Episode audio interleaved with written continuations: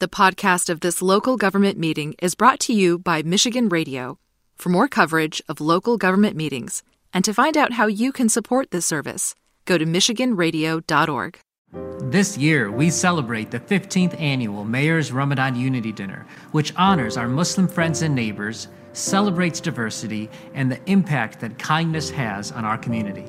The theme is More Than a Meal, which encompasses the meaning of community joining together to support in the fight against hunger.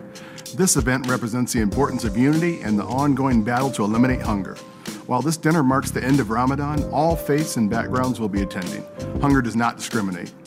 The Greater Lansing Food Bank is honored to be the recipient of the proceeds of the Mayor's Ramadan dinner. It's because of the generosity of the Lansing area community that the food bank can serve all those who are in need. I hope that you'll join us at this year's Mayor's Ramadan dinner, which will be held at the Lansing Center on Monday, May 1st at 5:30 p.m.